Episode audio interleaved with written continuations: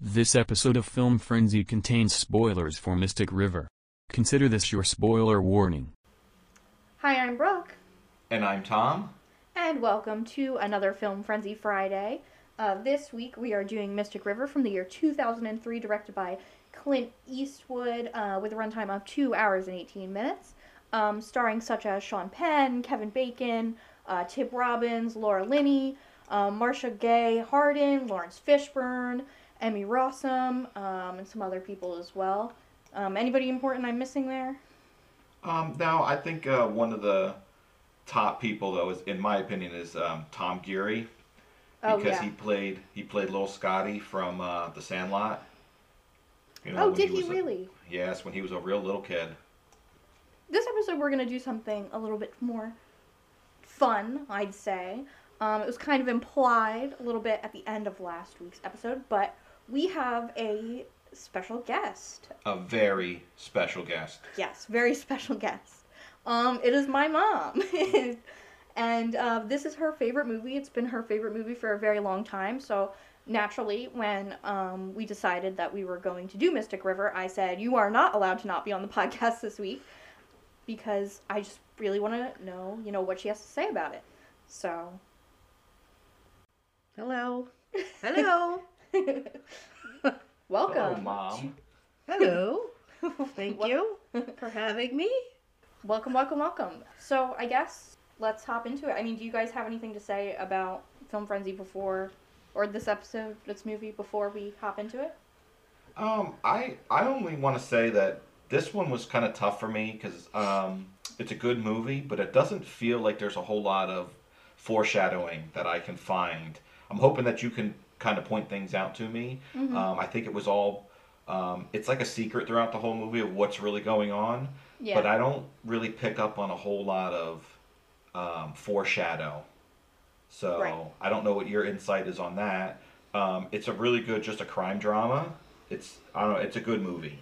Yeah. I will say that this movie is so the pacing is very good and it's just so well done acting wise and like the like emotion like it really pulls emotion out of you with this movie I would say Sean Penn made me cry at least two or three times I will Well, say That's one of the things. Like you know, you got to go back in Sean Penn's um, career. You know, he was in Fast Times at Ridgemont High. Everybody knows that movie. He played the stoner surfer that just had that teenager part to him. When you when he advanced in his career and did this movie, he played such a good role. When the the scene where he um, he comes up on the the accident and um, he breaks through and gets to where his daughter is actually dead in the um, the, the the bear cage, he loses it, and it's such a good scene because it's so emotional and you can mm-hmm. feel it in his Yeah. acting. He did Oh, yeah. such a good job there, and almost too good of a job, you know. And you know, re- referencing what we talked about with Heath Ledger, you can see how actors get into their part because in that scene he was no longer Sean Penn. He was Jimmy Marcum. You know, he was that mm-hmm. character. He had to be in that and I can't imagine when they were filming that what it was like. You know what I mean? And I don't I don't see how they could do a, a take after take after take because he would most likely been completely wore out from being that emotional. yeah absolutely absolutely So if he didn't win any kind of awards for this movie, um, I really think that he should have because he did a really, really good job. I think he might have gotten an Oscar for this movie. Um, I am pretty sure he got an Oscar for this movie. If not, yeah, he it's the Academy Award for Best Actor in a Leading Role, so that would be an Oscar for Sean Penn in this movie. Yes, very, very good acting in, on his part. And I think honestly, all the actors in this one played really well off each other. I wouldn't say there was anybody that was bad at acting in this one. I think they Yeah. they had a top notch cast. You're right. Um, Tim Robbins also got Best Supporting Actor and the Academy Awards. Uh, lots of Golden Globes. Lots of awards for this movie. I'm looking at about, geez, like 16, 18 awards for this movie. between Screen Actors Guild, Golden Globes, just other critics' movie awards, uh, National Board of Review, National Society of Film Critics. They this movie won a lot of awards. Well, going back to 2003, I remember your mom actually went and saw this movie. I don't remember who she went with. I don't know if you do remember. Mm-hmm. Okay, she doesn't want to say, but I don't. Regardless, she went and saw this movie. I didn't go. And when she came home, she was so excited about it. She goes, a great movie. Now, I get a little bit leery when I go to a movie, like actually go to the movies, because I've been disappointed so many times that it's got to be a movie that is like really hyped up and it's got to be a movie that I know is going to be good. Because there's been movies that we've gone and seen and it's such a letdown. I say, I can't believe I just wasted two hours sitting in the theater watching that movie. This is one of the ones I wish I hadn't missed. Because she came home and she pretty much told me the plot and everything that happened. And I, I don't want to say that she ruined it for me because even seeing it again and again and again, it's still a good movie, you know? So I don't really know what it was Mhm. like seeing it for the first time because I knew the end. But I think I was still surprised because I don't really remember the way she had explained it to me. But it's so well done that as it goes through, I don't think they give it away at any point, you know? No, no. I will say that I think that this movie is one of those movies that no matter how many times you hear it or you see it, it's always good. Like I find myself always picking up something new. Like even no matter how far in between, like I'll look back and say, "Hey, that that was, you know, looking back on that scene or or whatever or what's coming forward." So, I mean, that's just me as like, you know, a normal movie watcher, not like a movie buff like you or whatever, but I mean, it's one of those movies that I never get bored of, which is nice. So, And that's the kind of stuff that's important to me when watching a movie like this or any movie that I got to be able to watch it more than once. I mean, there are movies Right. that are good and it's like, "Oh, that was good. I'm glad I saw it." But the movies that I could watch over and over and pick up little details, those are the movies that I'm really into. Oh yeah, absolutely. I mean, that's why we like movies such as Inception and Shutter Island so much. It's because you know we're going back and we're rewatching them, and you know you see things that you didn't really see before. And um, this is a, I think last week I said this was the third time I'd seen this movie. The first time I had seen it, I watched it with you guys. Um, the second time I had seen it, I saw it was on Netflix. And I was like, oh my gosh, I like completely forgot about this movie. I know my mom loves this movie. I'm to watch it again. And I think that was like two years ago or something. So then, you know, I watched it again yesterday, and uh, it just blew blew me away. I mean, because it had been long enough where I knew how it ended, I knew what was going to happen, but I didn't remember all of the details of it. So I think that that, even knowing the end, like you said, it it still makes it for a really good um, movie.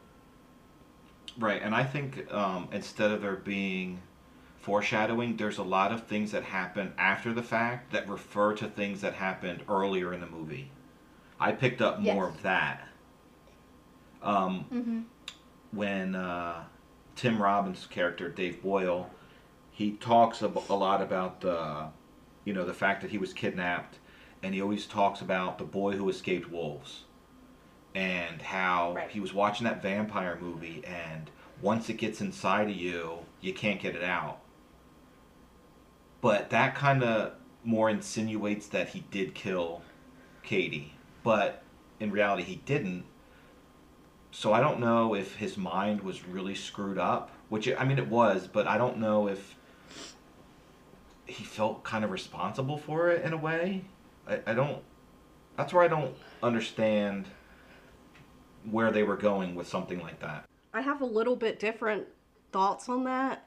I feel like he he feels bad that you know Katie was murdered or whatever, but I feel like it's almost like he blames Jimmy and Sean for being the one who was kidnapped because he makes comments in the movie like what if you were the one to get in the car, you know? But I think it's almost like he feels bad to say it, but kind of like he got what was coming to him. I mean, that's kind of messed up, but I kind of picked up on that a little bit. It could just be my mind thinking that, but I, I know that he definitely has, like, feelings towards the two of them for basically not not saving him. Not that there was really anything they could have done, but I mean, I think he holds a lot of resentment, which I mean anybody probably would. Right. Exactly. Well, let's talk about that for a second because that is a very big part of this movie.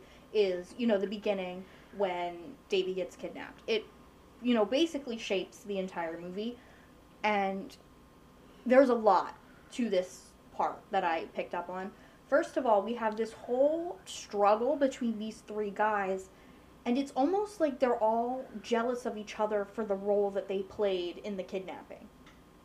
Because Dave is jealous that the other two didn't get kidnapped, but the other two are almost jealous of Dave getting kidnapped because now all of this horrible stuff that's happening to them, they realize that if their life had been changed so drastically in the way that Dave's had, you know, maybe this wouldn't have happened to him. You know, we talk they talk about um the whole situation with Katie and, you know, Katie's mom and she was, you know, like she was a pistol and you know, she um Jimmy would have never had the balls to go up to her if you know what had happened to Dave had happened to him. You know, he would have never met Katie's mother and Katie would have never been born and then he would have never, you know, had to deal with her murder. So it's they all kind of do that, you know, and then you've got the whole situation with Sean and Lauren and you know, maybe Lauren wouldn't have left or maybe he wouldn't have even met Lauren if, you know, he had been the one that was kidnapped instead. So it's kind of this cycle where they're all almost jealous of each other in this like twisted fucked up way. Yeah, I picked that up with the with Jimmy, but not as much Sean. Like when Jimmy's um, they're talking after um, he identifies his daughter. They're talking in the little cafe or whatever it is, and he's saying how um, you know I blame myself, and if I'd have been kidnapped, you know that whole that whole scenario. I did pick up on that, and I thought that man, that's a really messed up way to blame yourself. You know what I mean? And I understand his the point there. Um, I didn't really see that as much with Sean. I think that's kind of a stretch, um, but it's the same concept, I guess. Right. Well, and I think with the three of them, you also see the different way the different ways that trauma can affect different people. They all went through the same traumatic experience. And you know, it's kind of implied that Dave became a shut-in um, after after he came home. Um, Jimmy got into crime, and Sean became a cop. So it's like they all took, you know, this is how I'm Coping. going to get away from what happened, if that makes sense. Yes. On a side note, what is it with us picking these movies that are taking place in Boston?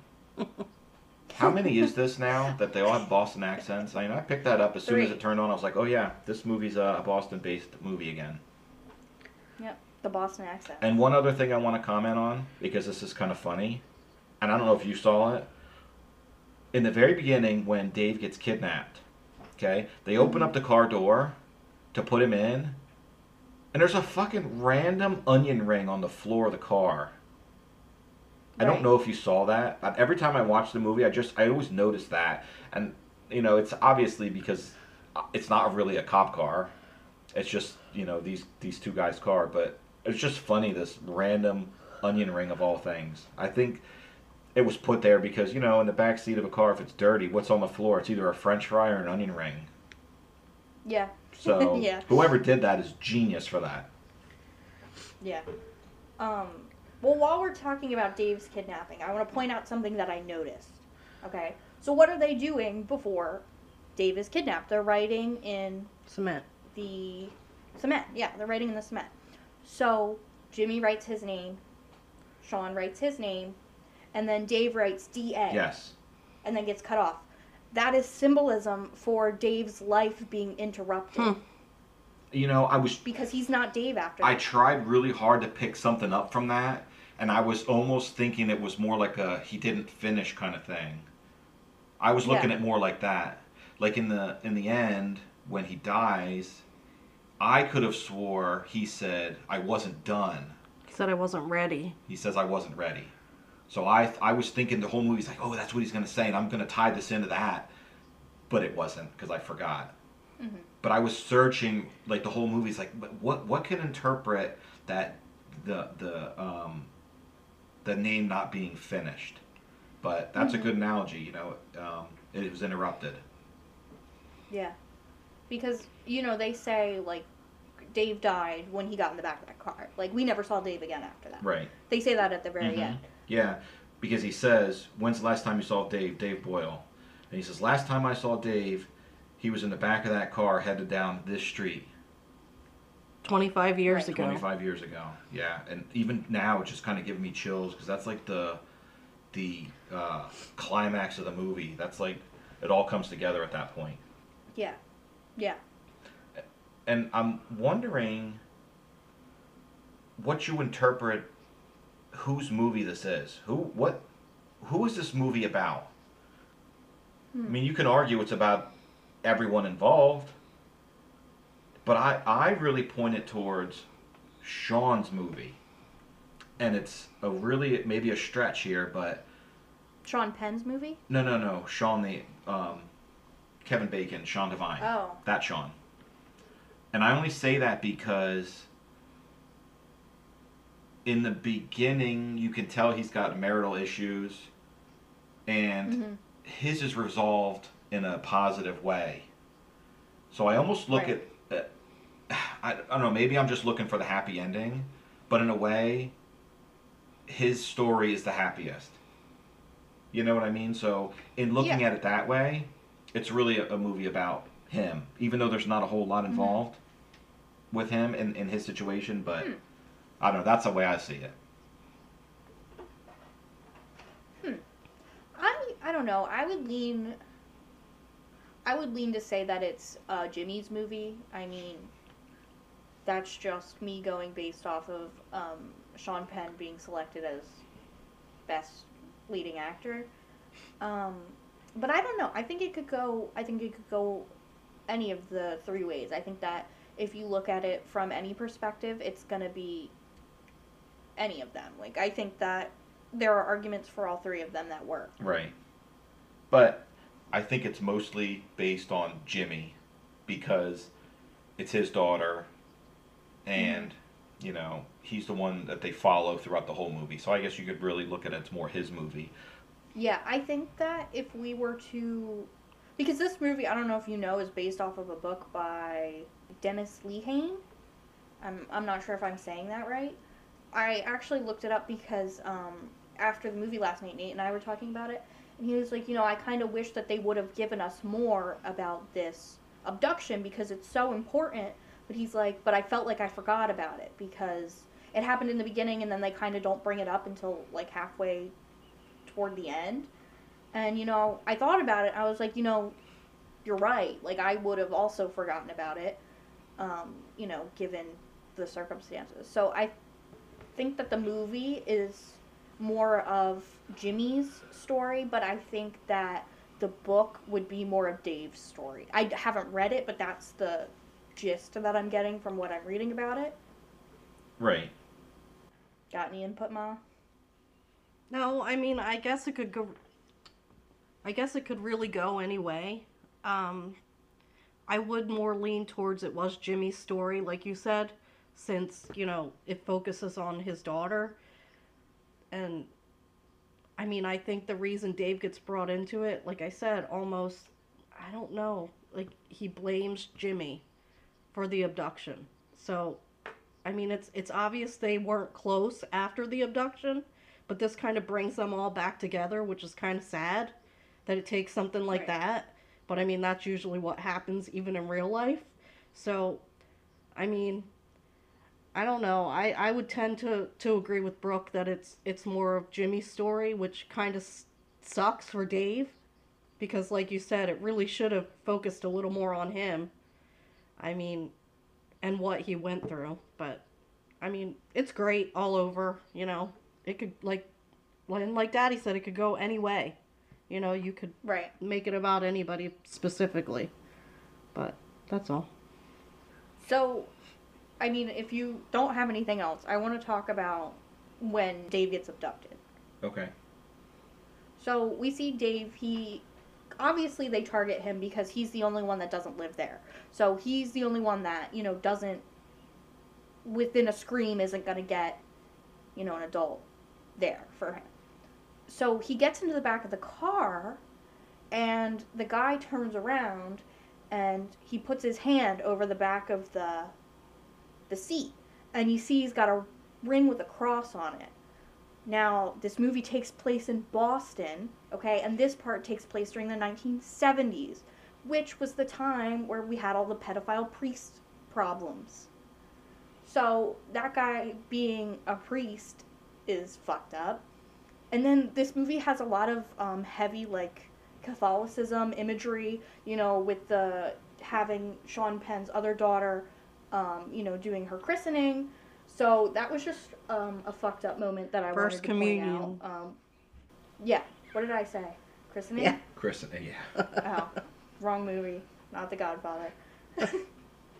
but yeah, that's I wanted to point that out because obviously it seems that religion is important to at least one character in this movie, and then for the other character to have his life destroyed by uh, somebody who's supposed to be, you know, somebody you look up to within that religion. I think that that's also means something. Yeah, definitely. If you notice towards the end, when they get um, Dave back into the car with the Savage Brothers, when he turns around, he Yeah. does the same Yep. mo- motion. Yeah, we picked up on that as You know, well. Yeah, foreshadowing. Mhm. You know, His death. Dave's not coming back. Yeah. I don't see. I don't have much on the middle of the movie. M- My interest is more towards the end and and the weird, messed up stuff I seen referring earlier because I have a couple good points, and I'm wondering if you picked up on them as well. Okay. Um, we're just going to jump all over with this one because it's hard to go in a timeline because so much stuff happens that doesn't it doesn't really make sense to discuss. It's more like a let's hit it with the facts, you know. Um, fact number one: Jimmy's wife, Annabeth, is an asshole I hate her. Yeah, she's a freak. because obviously Katie comes from another mother and she's basically the stepdaughter and she, I don't feel like she gets the respect and in a way I think that their marriage is what is driving Katie away I think that Annabeth came in and basically took Katie's dad from her and she's looking to get out of here and in a way, her dating Brendan is kind of a fuck you to him. But oh yeah. but not just a, oh I'm just going to go with this loser because he's really he's not. And I think that he wants to get out of the situation because he's not in a great situation either.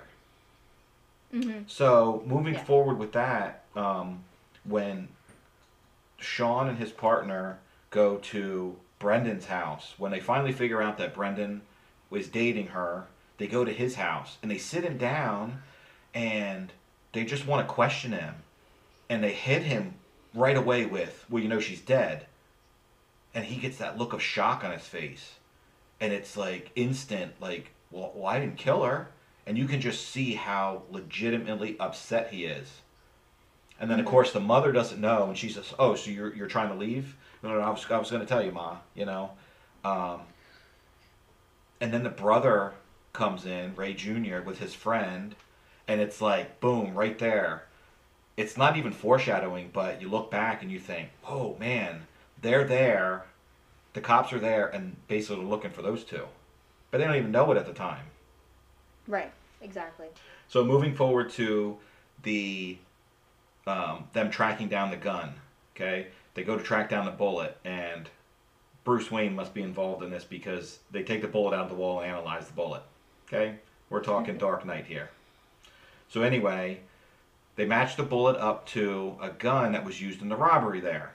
Okay, turns out to be um, Just Ray, and that's where Just Ray is introduced for the second time, I believe but it's what the shop owner says to them.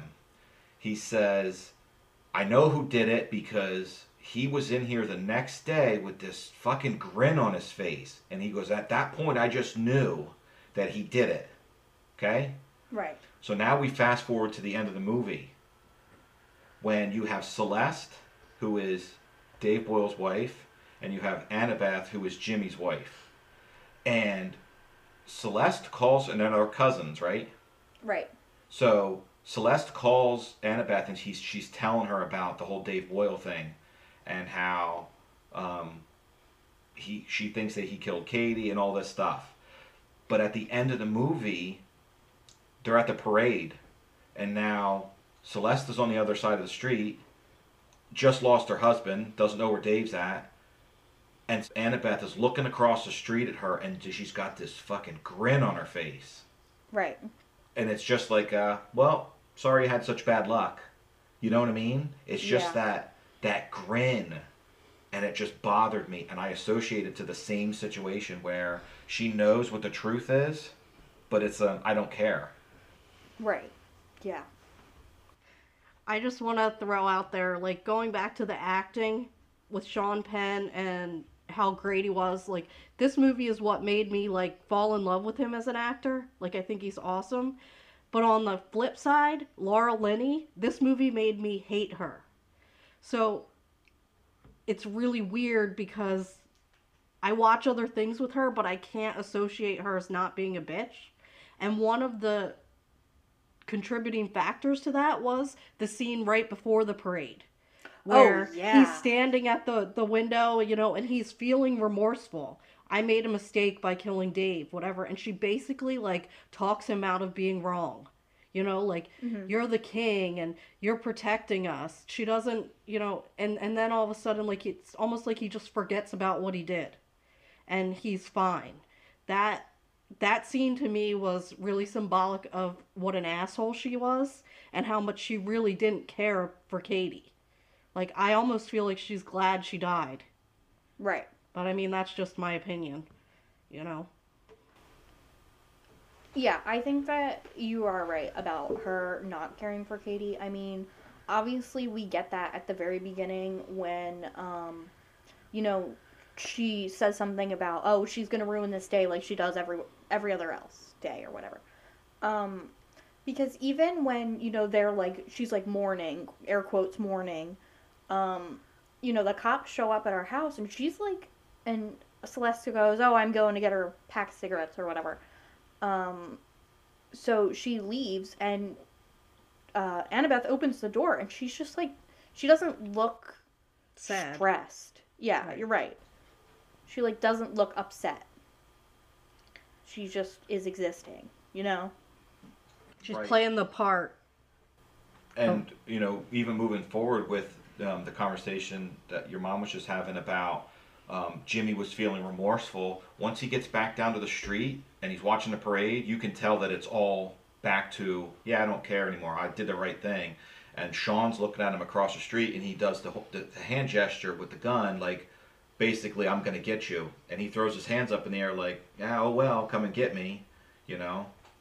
So Yeah, exactly. you can see that he lost the the remorse for what he did. Yeah.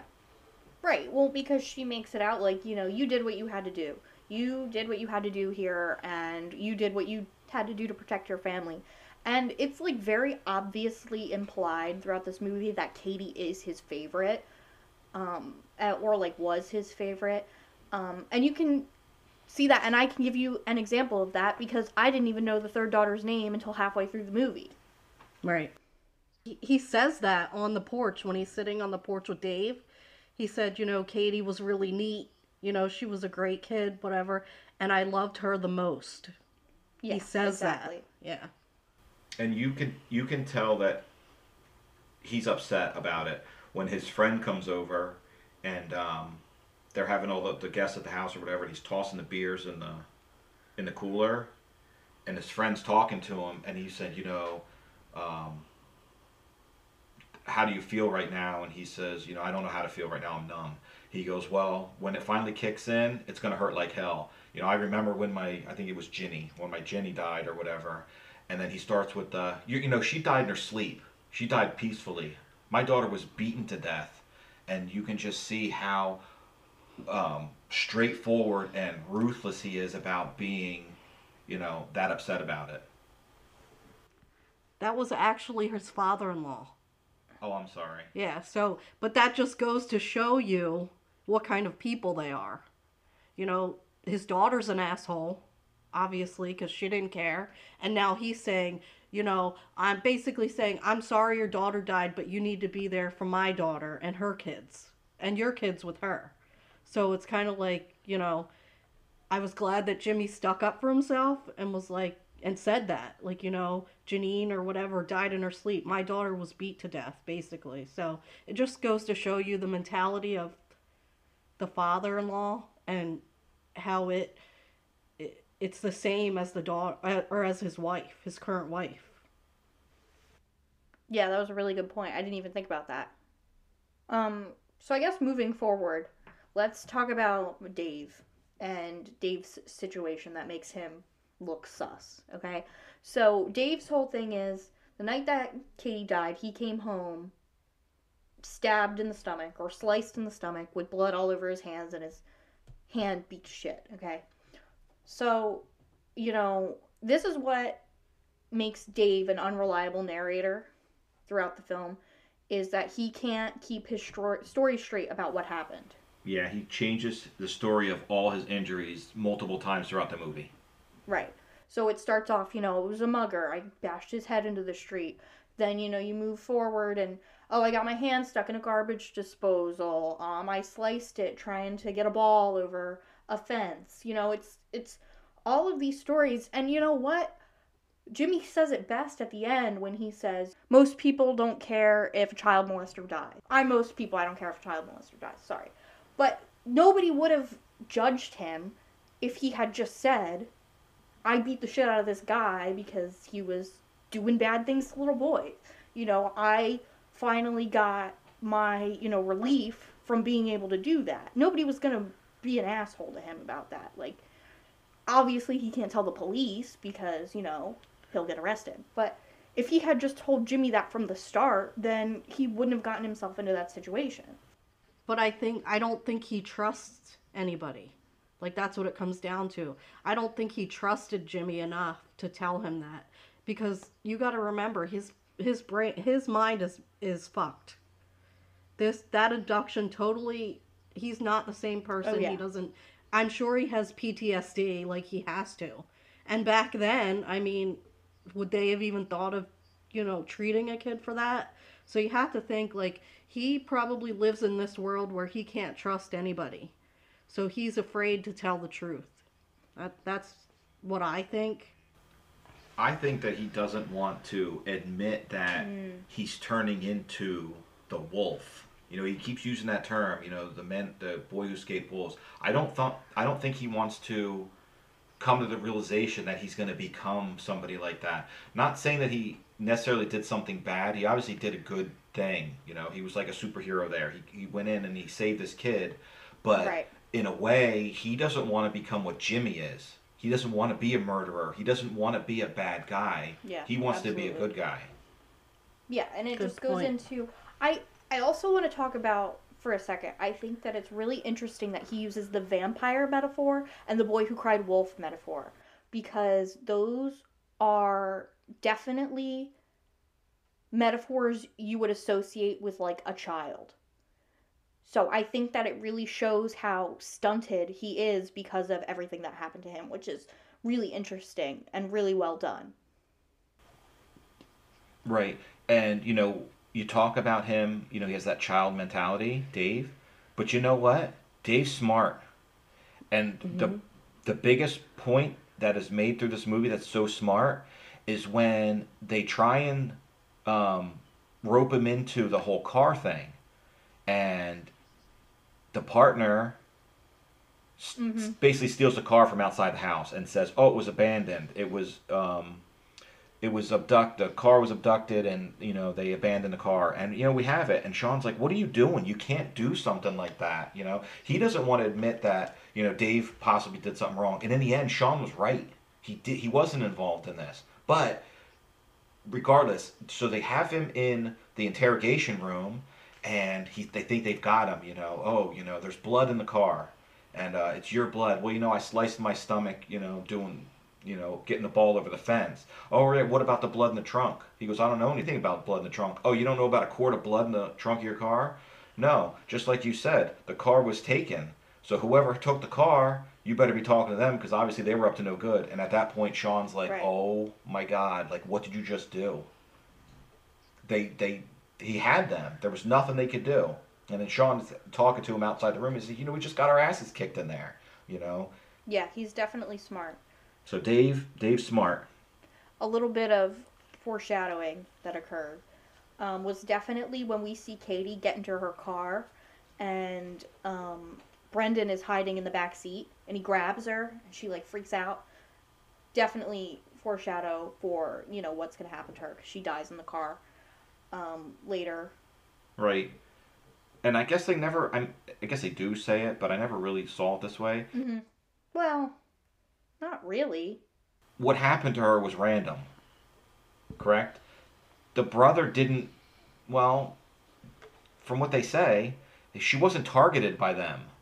But I guess you could argue that she was, because Mm-hmm. the brother knew that he was going to leave with her. So possibly they did it on purpose, but they also said that they were trying to scare who was ever in the car. They laid down in the street and um, tried to Right. scare who was ever there so that they would swerve. I don't think that the brother knew he was leaving. Nobody knew he was leaving because I'm pretty sure at one point he asked you were going to leave. I don't think the brother knew that he was leaving, but he was definitely jealous of Katie for sure, but I don't know that that he meant to kill her. That's a good point. I think that um, it was probably just, you know, happened kind of by chance, and then that would be why he wasn't like that upset about it.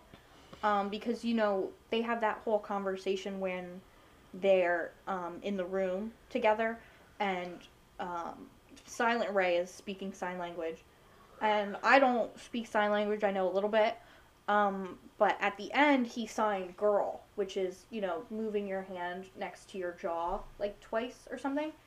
And um, so what we deduced from that was him saying she's just a girl. Like it was just a girl. She's just a girl. You're never, you know, whatever. Um, so I don't know if that's him um, being jealous of Katie just in general, or if that is I killed her and, you know, I don't want you to think, you know, anything else kind of thing. Like, I don't want you to think that I had a stake in this. They also never really say who did what. Like, they don't say who beat her with the hockey stick. Like, I don't know if it was both of them. I mean, I'm just assuming that it was Little Ray that shot her because it was his dad's gun. Mm, I look at it the opposite. You I think the other at- one was the. I look at Ray as the one that did the beating, and the friend is the one because only because he had the gun at the end, and Ray was constantly walking around with the hockey stick.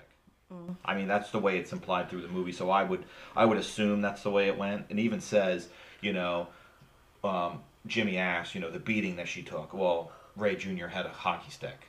So I mean, it doesn't really, they don't really say it, but they imply it. Yeah, I'm not totally sure. I mean, it probably was one of those, you know, teenage boy situations where it's like, oh, you know, my dad has a gun. Well, oh, let me see your dad's gun. And then, you know, they were fucking around, and then obviously, you know, whatever. Um, I do think that it's interesting how they throw that line in from the very beginning because the first time you find out Katie died is through the 911 call. You hear the 911 call at the mid- in the beginning. And, you know, they say, "Oh, you they want to know what her name is." So, I mean, obviously that would be suspicious to anyone. So, I don't know why it took them so long to pick up on that. I mean, obviously, you know, they didn't listen to the 911 call or whatever. Um, Right. The invest, the investigators did not listen to it. Now, what are your thoughts on the fact that Ray is really mute? Because I feel like he can really talk. And it's all an act. What do you think? Hmm. I mean, it could be from like trauma because there are kids who like aren't really mute, but they're like mute because of like traumatic experiences. So I don't Right. Like they have the ability to talk, they right. just don't so talk. I don't so maybe he isn't like actually like like maybe he can't actually speak, but like he can. You know what I mean? So I don't know. But remember, Brendan, Brendan, when he's when he figures out what happened and he has him on the floor, he said, "Tell me you love me. I know you can talk. Right. I know you can talk." And the fact that the other kid, uh, we're assuming, is the one that called nine one one, and he's asking the kid, they want to know her name, like he's expecting the other person to answer. I don't know. I just always assumed that he was really like could talk. You know, that's a really good point. I never really picked up on that, but you're right.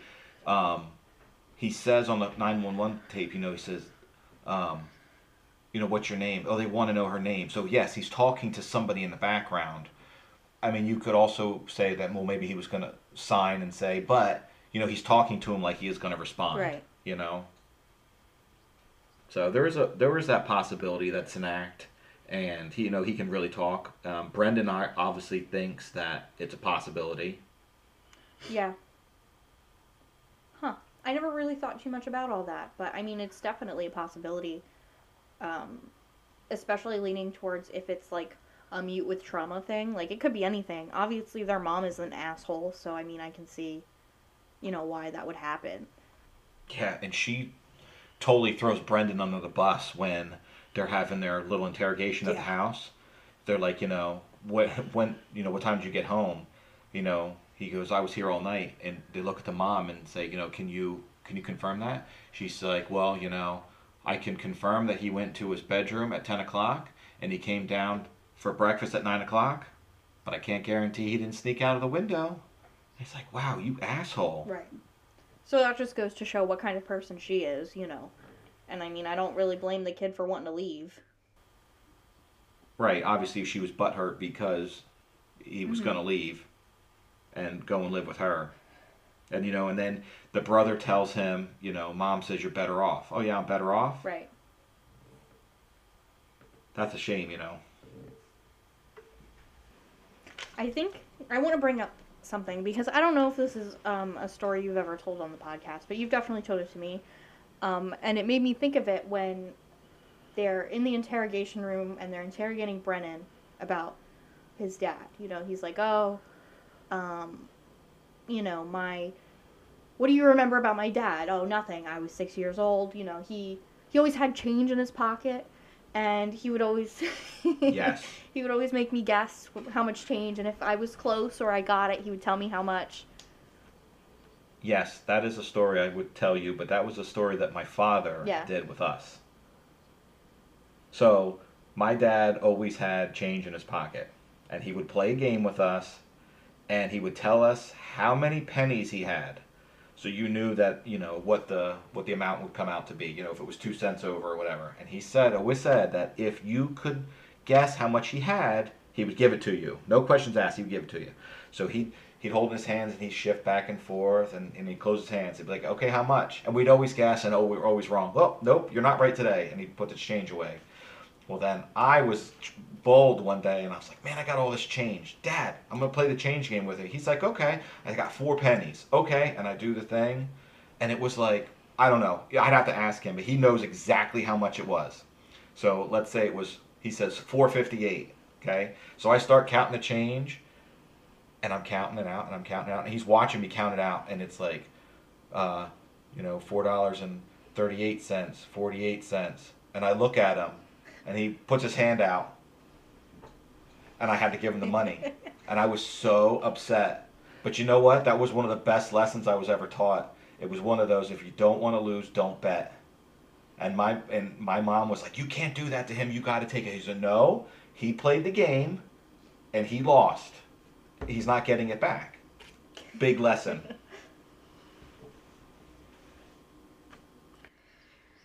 That's a cool story. Like I've heard it a lot. Um, but going back to the movie, I'm sorry. I like to get No, it's still about the whole change thing. And I don't know if you guys heard this, but in the interrogation room, you know, he's like, I remember my dad always had change in his pocket and he like jingled or whatever when he walked. But I don't know if you remember or picked up in the scene in the bar at the end with Dave and the Savage brothers, and they're talking about just Ray, and the one brother says they should have called him Jingling Ray because he always jingled whenever he walked, which was kind of neat. pick up on that. I mean, yeah, they're sitting in the booth, Now I and he says that. now I have to watch the movie again because I don't know if I've ever heard that. That's funny.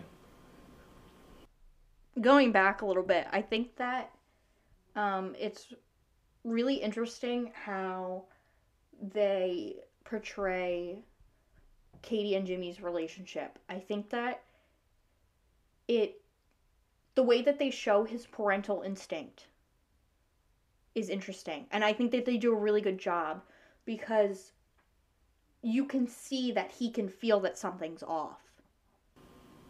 From the second he wakes Right. up that morning and gets that phone call that she's not there, you can tell he's like, "This is weird. This is weird." Um, because you know he calls a friend's house, she's not there, and even specifically with um the communion scene, you see um the way he keeps looking at the door, and he just like it just doesn't like you can see like in his like face and his eyes that it's just not sitting right with him because he knows that you know she has done this before. Like he knows that she has like skipped out on things. But something about this time you can tell it's different so i thought that, that they did a really good job with that Well, I think it goes all goes back to the Mhm. look. Remember how he told them she gave him the look that it was like the last time she was ever going to see him. So I think that really like Mhm. stuck with him. And it's funny that you mentioned you know, like parental instinct like it's a real Right. thing. Like you'll understand someday. But I mean, it is like you can sense when there's something off with your kid. And I mean, he played such a great part. Like he he really was her Right. dad. You know what I mean? Like he played like that was his real daughter, which I think is what made it so intense. And he just yeah, he was great. Yeah, we were commenting on that as he's sitting in a church and he's looking over his shoulder, and it's like, wow, he knows mm-hmm. right then. And even when he wakes up in the morning, um, because the phone rings, and it's one of those, well, this isn't right. You know, it's just you had you kept having that feeling that he knew. Yeah. Yeah, from the second, even when he got to the crime scene, and you know, he's like, "What are you doing here?" He's like, "I'm just curious," you know. And then he sees the car, and he's like, "Oh my god! Like, how how could I be right? Like, why am I right this time?" You know. So I I just think that they really did a good job with that, and he played it really well. And then they talk about um, the whole five hundred dollar thing. How they, you know, they ask Brendan, you know, why didn't your mother file a missing persons report? Because it's not missing. What do you mean it's not missing? Well, he sends five hundred dollars every month, like clockwork. Right. You know, and that's I don't know if that's a foreshadow, but it's a it's a reality of, you know, that's what Jimmy does now. And I wonder how many people has Right. he done this to? You know what I mean? Obviously, he's wealthy in some way, shape, or form, whether it's because he's a thief, or he's into some kind of organized crime, or he just does well with his convenience store. Right. Who knows?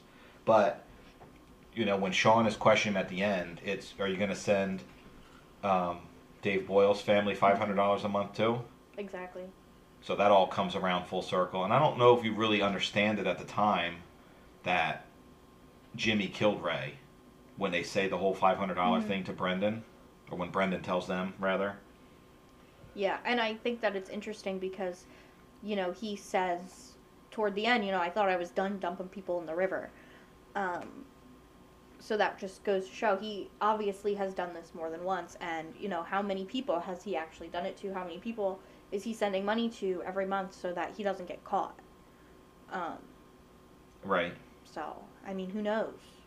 And, you know, that could just go into, because, you know, the checks are coming from Ray. So, I mean, how many accounts does he have open in other people's names? You know, is this a money laundering, some sort of money laundering operation? Um, because I find it very hard to believe that he's not um, a part of organized crime. I mean, that's very heavily implied just um, through the way he's dressed, um, it taking place in Boston. Um, you know, the Savage brothers. It's it's very heavily implied that he is into some sort of organized crime in some way, shape, or form. Right, definitely. Mm, let's talk about actually. Let's talk about Sean and Lauren because I don't really understand them. Um, I think that she obviously left him, and she calls him every day, and she just doesn't speak. Right, and they have a daughter. Who he doesn't know the name of. Until Well, the end. Until the end. It's Nora. Right, right. Well, she's a baby, and Right. obviously she was born after she left. But yeah, they never say what the issue is with anybody. But she Right. just up and left, and you know, obviously he keeps everything the same since she left because he does say that. Well, in the one phone call, he says, Is he with you? Mm, So that implies to me that she left him for somebody.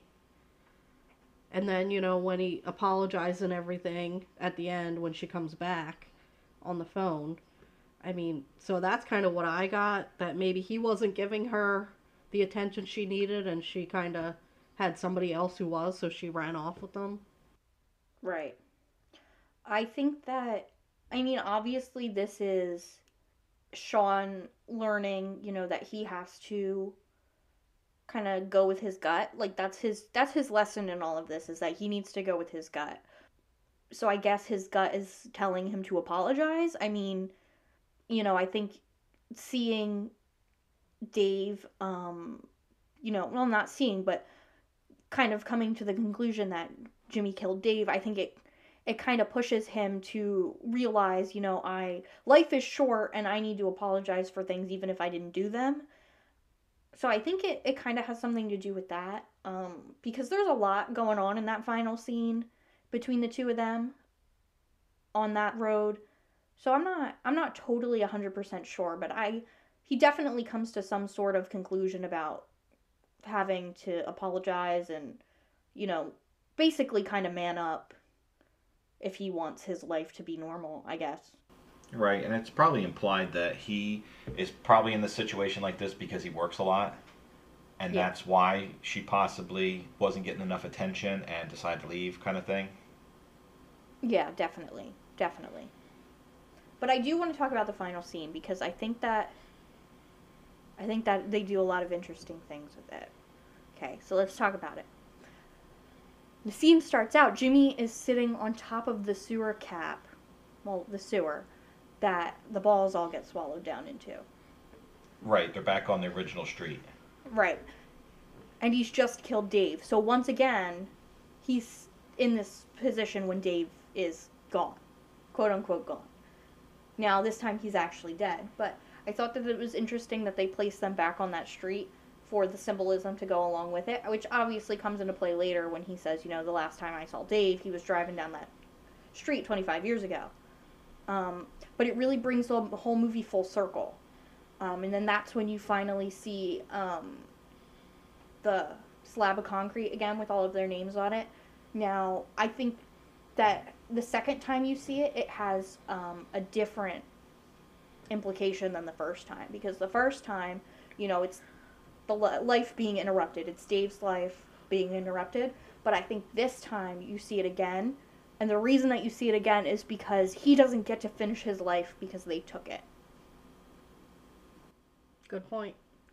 Jimmy and Sean are going to finish their lives the way that God intended them to, but Dave isn't because Jimmy wouldn't let him, basically.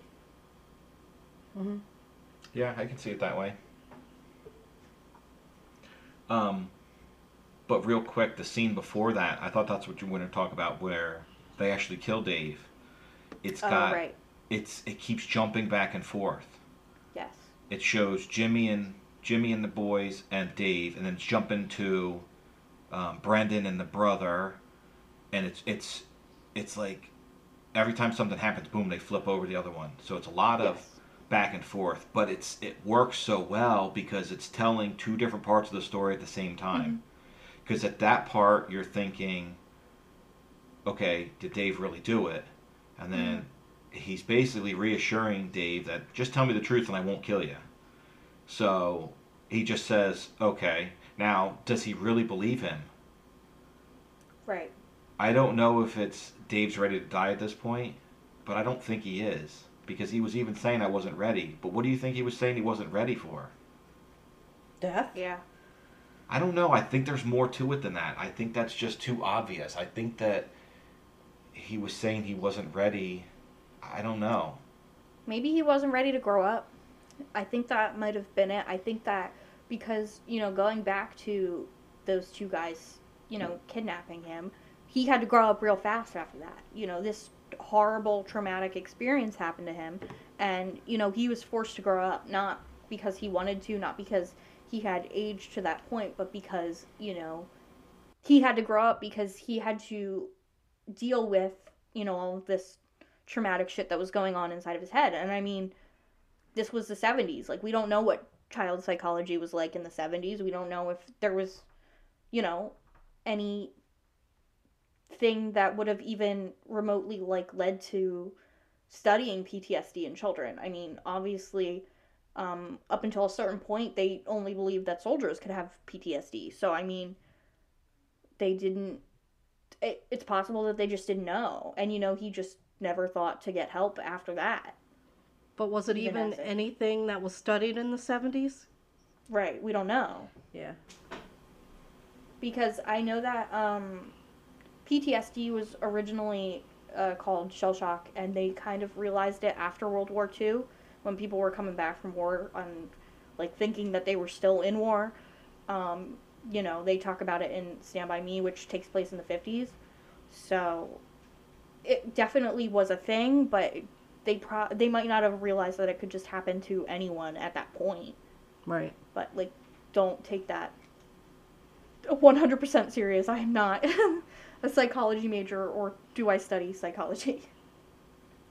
Um, but i think that this movie was really hard to watch and analyze and have things to talk about because i just i felt myself getting so sucked into it because like i said the pacing is amazing and the acting it just really like it really like sucks you in. It's really hard to like look away and um, you know, try and jot down what you're thinking because you're just so engrossed.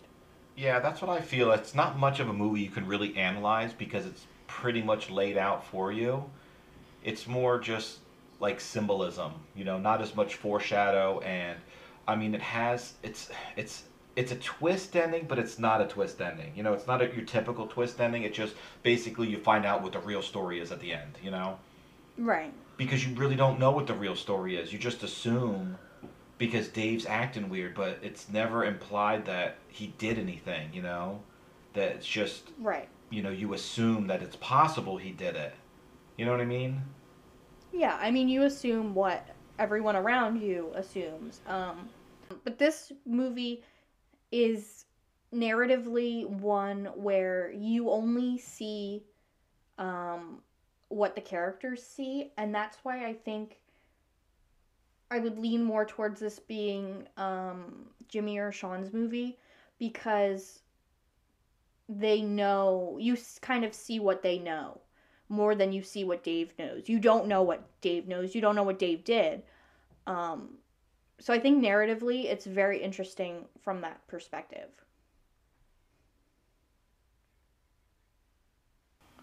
But I think um, that's all I really have to talk about, No, I think we're unless we're anybody has anything else that they'd like to add. Analyzation of this one.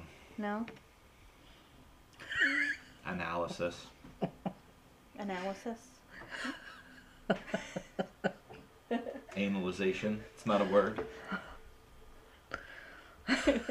Sorry. No, I don't think so. So, moving forward with this film frenzy project of ours, we talked about this briefly last week. How we want to mm-hmm. spice it up a little bit, and we're gonna do movies blind from now on. We're just we have a we put eight movies into a randomizer on the phone, and we're going to do this for the next eight episodes, and we'll let the wheel decide what we're going to watch. And then maybe after that, we'll do something a little bit different, but it makes it a little interesting for us. So, you came up with four movies, and I have four movies. And I have to admit that some of these movies that you put on there kind of freaking me out because I don't know them. So I hope that it's not a disappointment. But you said they're really good, so I'm going to believe you. So, do we want to tell them what eight movies are on the wheel? I think we should tell them. We'll give them a sneak peek of what's coming. The eight movies are going to be Rounders, Step Brothers, which is going to be really fun to do, I think. The Goonies, which is a total classic in my book. Us, which I don't know what that is. Lady Bird, which I don't know what that is. My Girl, sad to say, I really love that movie. I really, really like that movie. Um, the Godfather, which is a total classic, and I don't believe that you have actually seen the whole thing. Yeah, I'm a bad film student. and The Social Network, which I like, but the more I analyze that one, I don't like. But I really like it. I like the acting in that one. Gosh. Very excited to talk about Armie Hammer.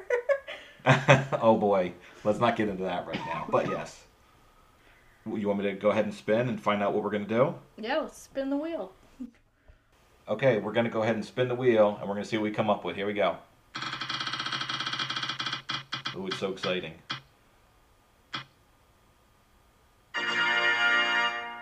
Not so exciting anymore. it's Lady Bird. Oh, well, that's a good one. Okay, so we're going to do Lady Bird, which is a movie that you picked. Lady Bird is a movie from 2017. It's directed by Greta Gerwig. Got Saoirse Ronan in it, um, as well as Timothy Chalamet, uh, Laurie Metcalf, um, some other people. It's very much a coming of age movie. Um, definitely very surrounding um, that transition uh, from right toward the end of high school into college. Very good movie. Um, Golden Globe winner. Um, it won a lot of awards. I think it was also nominated for an Oscar. Very much um, an Oscar awards movie type thing. Um, very good. Uh, I like it a lot. It's very fun. It's available on Netflix and it is one hour and 35 minutes approximately. Like I said, Google lies sometimes. So, um, like I said, really good. I think that um, it is enjoyable. I think we'll all like it very much. Well, I'm going to try it because you put it on there. But if it sucks, I'm going to flat out tell you that it sucked. okay? So I'll, I'll, I'll, I'll keep an open mind and I'll try my best. But we'll see. I'll have to watch a trailer on it, get myself a little hyped up for it. Yeah, it's good. I think that you'll enjoy it. I think that it's kind of a chick flick movie, but it's very much um, a coming of age story. We got the boy coming of age story, now we got the girl coming of age story. So I think Hey, I am all on board with a good chick flick. yeah, there you go. It's I like it a lot. I find myself um, you know, relating to the characters because she's like weird. Like that's her whole thing is that she's weird. And you know, she just wants to like she I don't remember what her actual name is, but she wants to be called Lady Bird. Like and she just wants to be like this like weird like free spirit and you know, she's only like 17 or 18 and people are like, "No, you kind of need to start to be an adult now." So it's very good.